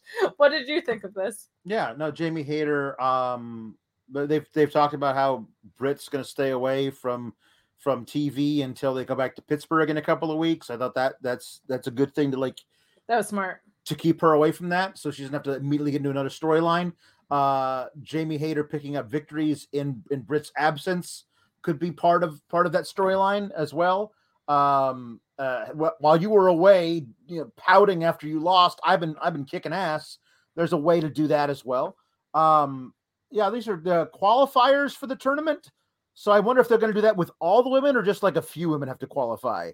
Um, but I'm I'm I'm excited about that. Any anytime there's stakes involved. Like you can you can throw two random wrestlers in there and tell me the winner of this match gets a cookie, and I'm like, that's good. I like that. Stakes are always nice. So yeah, I I, I yeah, don't know. A, a steak that's made of cookies. That well, actually, that sounds great. A cookie What that's if- made out of steak sounds terrible. What if the winner of this match gets a steak? They should do that. We've seen a steak dinner musical number. Why not give us that the steaks is a steak? A a a, gi- a, a gift certificate to Outback Steakhouse. Oh my god, you're not even like Ruth's Chris or somewhere. You're No, going no, to no, no. Outback. Outback Steakhouse. Sure, just middle middle of the road. No, nothing nothing too fancy. Just Three weeks from now, Kate goes on a rant about how the women got an Outback Steakhouse one and the men got Ruth's Chris, and she swears about it for 45 minutes. That's what'll happen. Uh, Yes. Uh, we got some more love coming in from Joey Castro saying a little late to the stream, but wanted to show the love. Well, thank you. Thank you, Alex, Kate, Linda, and Sheila for a great show and for watching SmackDown so I don't have to. We get an alarming amount of those, and I mean that like in a good way. Um, we appreciate you guys so much. Um, we got some more love coming in about ROH from Shotkin29 saying, last post on ROH, it doesn't have to be. We love ROH. We're excited. Seeing clips of Nigel made me happy and sad. Yeah, that's rough. I Yeah. want I want him back. Uh, hopefully he finds a way to come home and become a manager or a commentator sooner than later. Danielson and Nigel um had some of the best ROH matches that you can go Yeah, back and, and look up. My goodness, just some some really great stuff. We have the new Kris Statlander video package in this part of the show as well. I'm excited. I love Alien Chris, um, but they just need women who are reliable and great and rooted in reality. So I I like that they're kind of revamping her in this way. What do you think? Uh, no, I, I really love Kris Statlander. Um, I've, I've been on the record to saying if there's anybody who's not currently on who wait anybody who is currently on the roster who should beat uh, Jade Cargill, I think it's Kris Statlander. Um, I I- I really like her, and I, I like this. Like, hey, I'm different now. I've face painted my face differently, so therefore I'm a new person. Uh, I don't know how much that works, but um, but I'm I'm excited to see a focus on her in a storytelling way. Let's just keep the boop going. Yeah. We have, hey, what's that over there saying? Really hope the Owen is a 24 woman bracket. Yeah, we'll see. Not to be so pessimistic, but I am a little pessimistic. We got a Penta promo. This is fun because I feel like it's very divisive. Either people will buy into this or they won't. Mhm. I don't know. I'm kind of somewhere in between. I think it's cheesy, but I like a little cheese in my wrestling from time to time. What did you think of this Penta promo with with Alex Party City Abrahantes? I am in third grade and I am dressed up as a vampire for Halloween. I That is- mean, every Tuesday we're dressed up usually, so I can't really like hate on that too That's much. true. But Um, uh, I, I love Pe- Pentagon Dark was some of my favorite shit in uh, in Lucha Underground. So I'm not going to talk anything bad about Penta Oscuro. Um, I'm, I'm as I said, I'm super excited for this Death Triangle versus House of Black match. Like let's let's let's do it a best of three, and let's let's make that make that third match 40 minutes of just absolute insanity. I want it. yeah, and that buy-in match was so ridiculous that I I feel free to run that back anytime.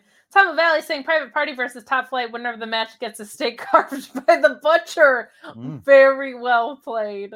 Very, very well played. Ah, so oh, I think I think there was a forgotten piece in here too, because uh, our wonderful moderator Louise, who's working two shows tonight, forgot to mention Hook and Danhausen and how important yes, that yeah, segment is right. to us. But now, Dan Beard says uh, uh, a face paint change worked for Sting. That's true. Uh, it, it it was a bigger face paint change than the one that Statlander has done. But I understand what you're saying.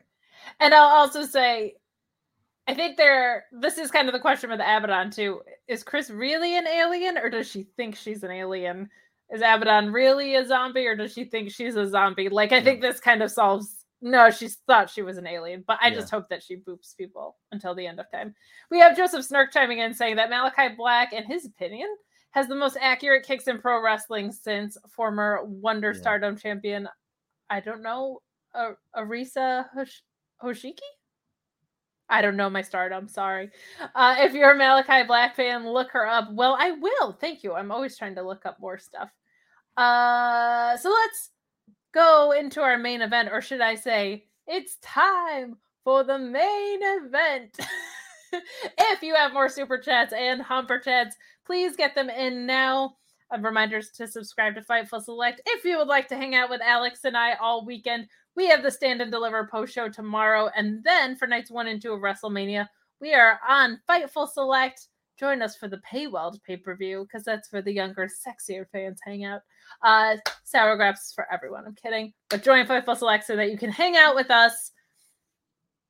We got some big meaty men slapping meat in this. We got Keith Lee versus Powerhouse Hobb. We have Keith Lee dropping the word indubitably into a promo Yep. with like flawless execution. Fantastic, fantastic stuff. I love what they said beforehand. I love that uh, Powerhouse says that he's his brother's keeper so often. Like, I just think that's a really beautiful way to keep that alive without making it feel forced. Um, what did you think of this promo? And then we'll get into the match. Anything to say about what they said before this match? I think I think that uh, Will Hobbs um, is one of those guys where you're going to find in in a year um, that you're like, uh, oh yeah, no, why this this guy's got everything. He's the to- absolute total package. Um, I, I I mean he most most of the time he's been in AEW. He's just been standing behind Ricky Starks sneering, but like this this promo was good. It was a good promo. There was nothing wrong with it. Like it's one of those things. Well, yeah, put a give the give the kid a microphone for a while. Let's see what happens. You know, that's not the role that he plays in Team Taz. But if when he breaks away from that, I'm really interested to see what he does as like a guy on his own, cutting promos for big time matches. Because I thought this was all great, and of course we know what Keith Lee can do. So like th- this has been a match that's been building now for weeks, and I mean, I I I thought it really lived up to the hype. We have Hey What's That over there saying can't wait for Taz and Regal to try and enlist Samoa Joe in their respective factions. Oh man, that would be quite fun. I do feel like Team Taz might be on the brink of breaking up, which we can talk about what happened in the post match too. But let's dive into the match here. If there was ever big meaty men slapping me, it was this match. My goodness. It's so funny because you know how big Hobbs is, but he still kind of looks like a kid with uh, with Keith Lee out there. Like Keith Lee is just a monster of a dude yeah. and so charismatic and so likable. There were a lot of spots I really liked in this, some really fun counters, but the story in this match I felt like was largely like can Keith Lee hang with someone his own size because he usually is just getting people all over the world into the sixth row of the audience if it's Adam Cole. So I just kind of liked that it was like a hey kid, pick on someone your own size match in general. Um, Tom LaValle saying they're still finding the pieces of that table now. Yes, we took an incredible table spot here. What did you think of this match? I thought it was great. We actually uh, they were teasing the Beal like, oh, he's going for that Beal. I don't think he's going to be able to Beal Will Hobbs because Will Hobbs like blocked it at least once that I saw, and they, they were bringing it bringing it up on commentary, and then he finally did it, and I was like, that was really impressive. So like that's that's a fun deal. I like listen. I understand what you're doing. It makes sense that you're going to build this thing, but that doesn't mean that it can't be an effective story beat in the match. Even when I see it coming a mile away, I thought that was really fun. Um, and uh, and then uh, Starks decides, well, no, I we're we're oh we're not gonna we're not gonna allow this to happen. Uh, so then um, uh, Swerve comes down and gets in his way, uh, and there's a ref out there trying to stop everything from happening, and and uh, Hobbs sits, sits him with the the last will and testament, which I love is the name for his spine buster, and the ref doesn't isn't able to count it. Um, so uh, Lee's able to get the Big Bang catastrophe uh, for the victory, but immediately that doesn't matter because because he because Ricky Starks and and Will Hobbs uh, are able to to to beat him down after the match with an amazing spear through a table put up in the corner. Uh, Swerve got put through a table on the outside, so we're it's it's we're, it's on. We're getting Swerve and Keith Lee versus Ricky Starks and Will Hobbs. And you better clear your schedules because that is something you're going to have to watch. My goodness. So, in this post match, too, I'm just so struck by how effortlessly cool Swerve is. Andrade is kind of one of these guys too that it doesn't matter what environment you put him in, he's just to stand out with his charisma and look so cool. I just want to give a shout out to Sabrina Harley for becoming a new YouTube subscriber, mem- not subscriber, Yay. a member, but we appreciate you so much. Thank you for doing that. Thank you. Sometimes Sean accidentally puts uh the chat into a mode where only you can chat. So it's never on purpose, but it happens. So you have like mm-hmm. a special edge into getting your chats. And Mark Losper saying, put every belt on Keith Lee. Yeah, I think he's probably going to be um, a world champion sooner rather than later. Like he's he's just so fantastic. He's so fantastically over. I love seeing him get to work the style that he is capable of working. I feel like a lot of that disappeared when he got called up to the main roster from NXT in WWE so it's nice to just see him mm-hmm. living his full potential and having yeah. fun out there. Guys, we have some more SmackDown chats that you guys got in, and a few more AEW ones as well. So we're just going to clean those up. Thank you guys so much for hanging out with us. Colts chiming in saying, Of course, you guys aren't watching, but Vince gave Taker a Joel Osteen mic, and he looks like he's going to start pitching Undertaker cryptocurrency. Oh no! I'm surprised their entrance is done at this point. My goodness. Undercoin. They're gonna call it Undercoin. Undercoin. It takes. Or no, wait, Dongcoin. They're gonna call it Dongcoin. It takes 20, 27 minutes to get to the blockchain somehow. Mark Losber saying, in fairness to Shinsuke, it's so clear he's saving his body, putting like 6% effort into making a bunch of money. I guarantee that if you put him somewhere else, he would be the old Shinsuke we know. I wouldn't guarantee anything. Um, I think he hasn't been put in a position where he's had to put his body on the line in any way. He was injured for three months and then he had one singles match was it against Ricochet? It was really good. He had one really great singles match. So I think part of it was injury and part of it is just the angles that he's been involved in. Mark Losper also saying these unrelated things. Vince saying they learned from what doesn't work on Pat McAfee's show. Roman's babyface run where he got booed in multiple main events in a row. Austin Theory being pushed constantly. Yeah, I mean, in their defense on Roman, they knew what they had in him. He was just being presented wrong, but it's not like that guy's not a star um austin theory i don't know what what they see the ceiling in like i just don't i don't get it he reads like grayson waller and nxt to me where i just feel like they're not um anything to write home about in any facet of the business but uh we have reigns and lesnar video package chat chimed in here saying i thought it was really strange not seeing brock and roman tonight i think we already read that one but you know what it deserves a double read because that does. is freaking weird Yep.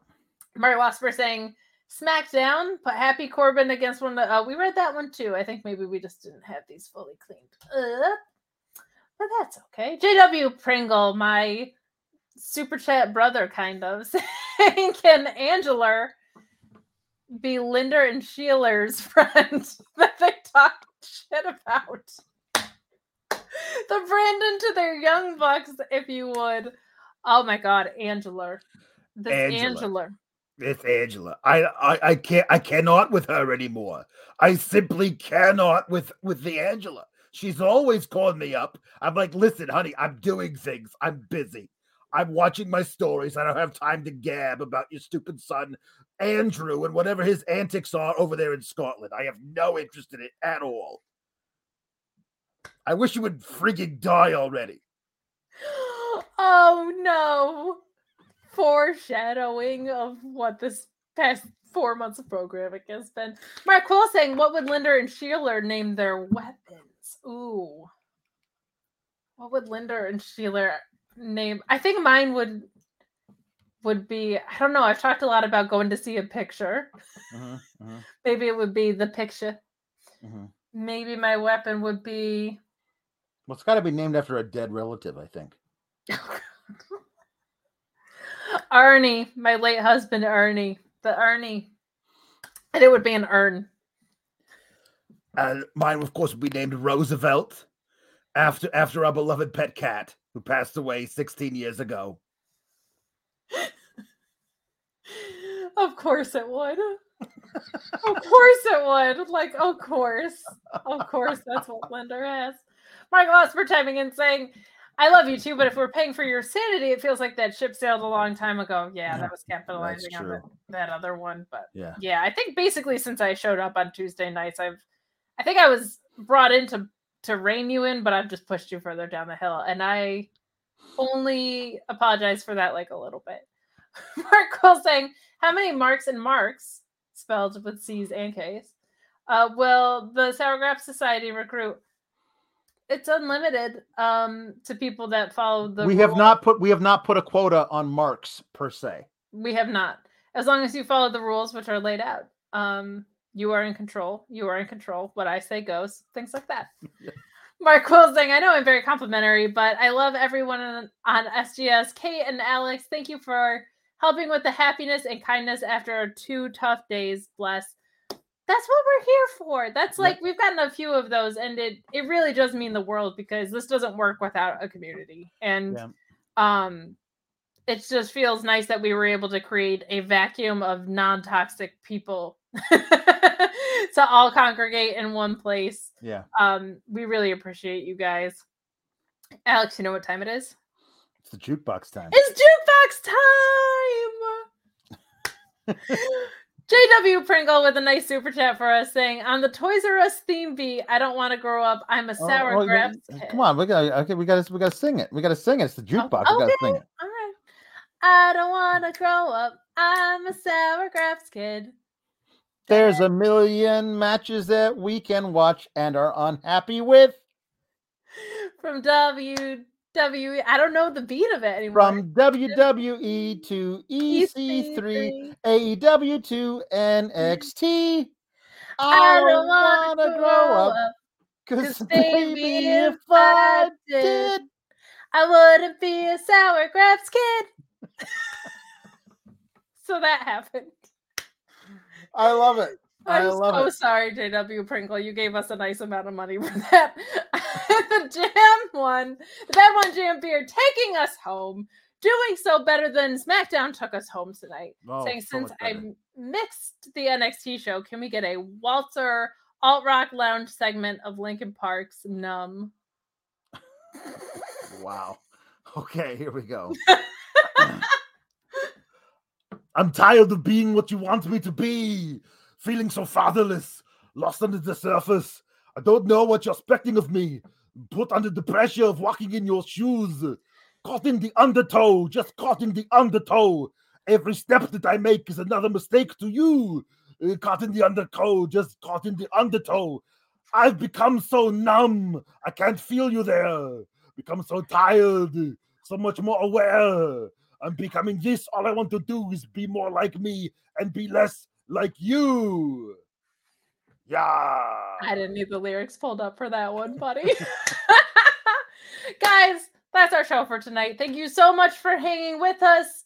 We got so much more coming down the pike. I'm gonna let Alex tell you where you can find him, but I happen to know the answer where that's gonna be this weekend. It's the NXT Stand and Deliver post show tomorrow. It's nights one and two of WrestleMania on Fightful Select. But Alex, where else can they find you? You can find me on the Twitter and now the Gram Graham. at Alex Sour Graps. Um, I really don't use the gram much yet. I'm still figuring it out. I'm very old, but um, but then yeah, you can follow you can follow follow me uh, on those things, and then yeah, tomorrow after Send and Deliver, we're thinking that's a that's a two two and a half hour show maybe. So that starts at one Eastern, so maybe three fifteen ish Eastern. We'll be doing the post uh, stand and deliver show on this here YouTube channel, and then on Fightful Select after night one of WrestleMania, which is main evented by a talk show segment. You can find us talking about that into the wee hours of the morning uh, on Fightful Select, and then uh, on Sunday on Fightful Select, right after Roman and Brock either have a nine minute sprint where both men beat the crap out of each other and have so much fun doing it. It'll be such an amazing spectacle. And, and it won't even matter that they've unified the belts because we will have enjoyed the, the match so much. Or they'll have a 22 minute slog where everybody hates their entire life while watching it. And either way, after that, we'll talk about it on Fightful Select. I will be all of those places, and I will also be a night to watch along with the True Heel Heat podcast. Uh, that should be a total blast. Thank you guys so much for watching. You can also find me watching Sean get his ass kicked in the GCW clusterfuck very shortly. So thank you so much. We will see you. Have a safe and healthy and happy WrestleMania weekend. We're out. BetMGM has an unreal deal for sports fans in Virginia. Turn $5 into $150 instantly when you place your first wager at BetMGM. Simply download the BetMGM app and sign up using code Champion150. Then place a $5 wager on any sport. You'll receive $150 in bonus bets, regardless of your wager's outcome. And if you think the fun stops there, the King of Sportsbooks has plenty of surprises in store. Check out daily promotions, same game parlays, live bets, and so much more. Download the app in Virginia today and get $150 in bonus bets instantly from your first wager only at BetMGM. BetMGM and GameSense remind you to play responsibly. See BetMGM.com for terms. 21 plus only, Virginia only. New customer offer, subject to eligibility requirements. Rewards are non withdrawable bonus bets that expire in seven days. Please gamble responsibly. Gambling problem? Call 1 800 Gambler. Promotional offer not available in Washington, D.C.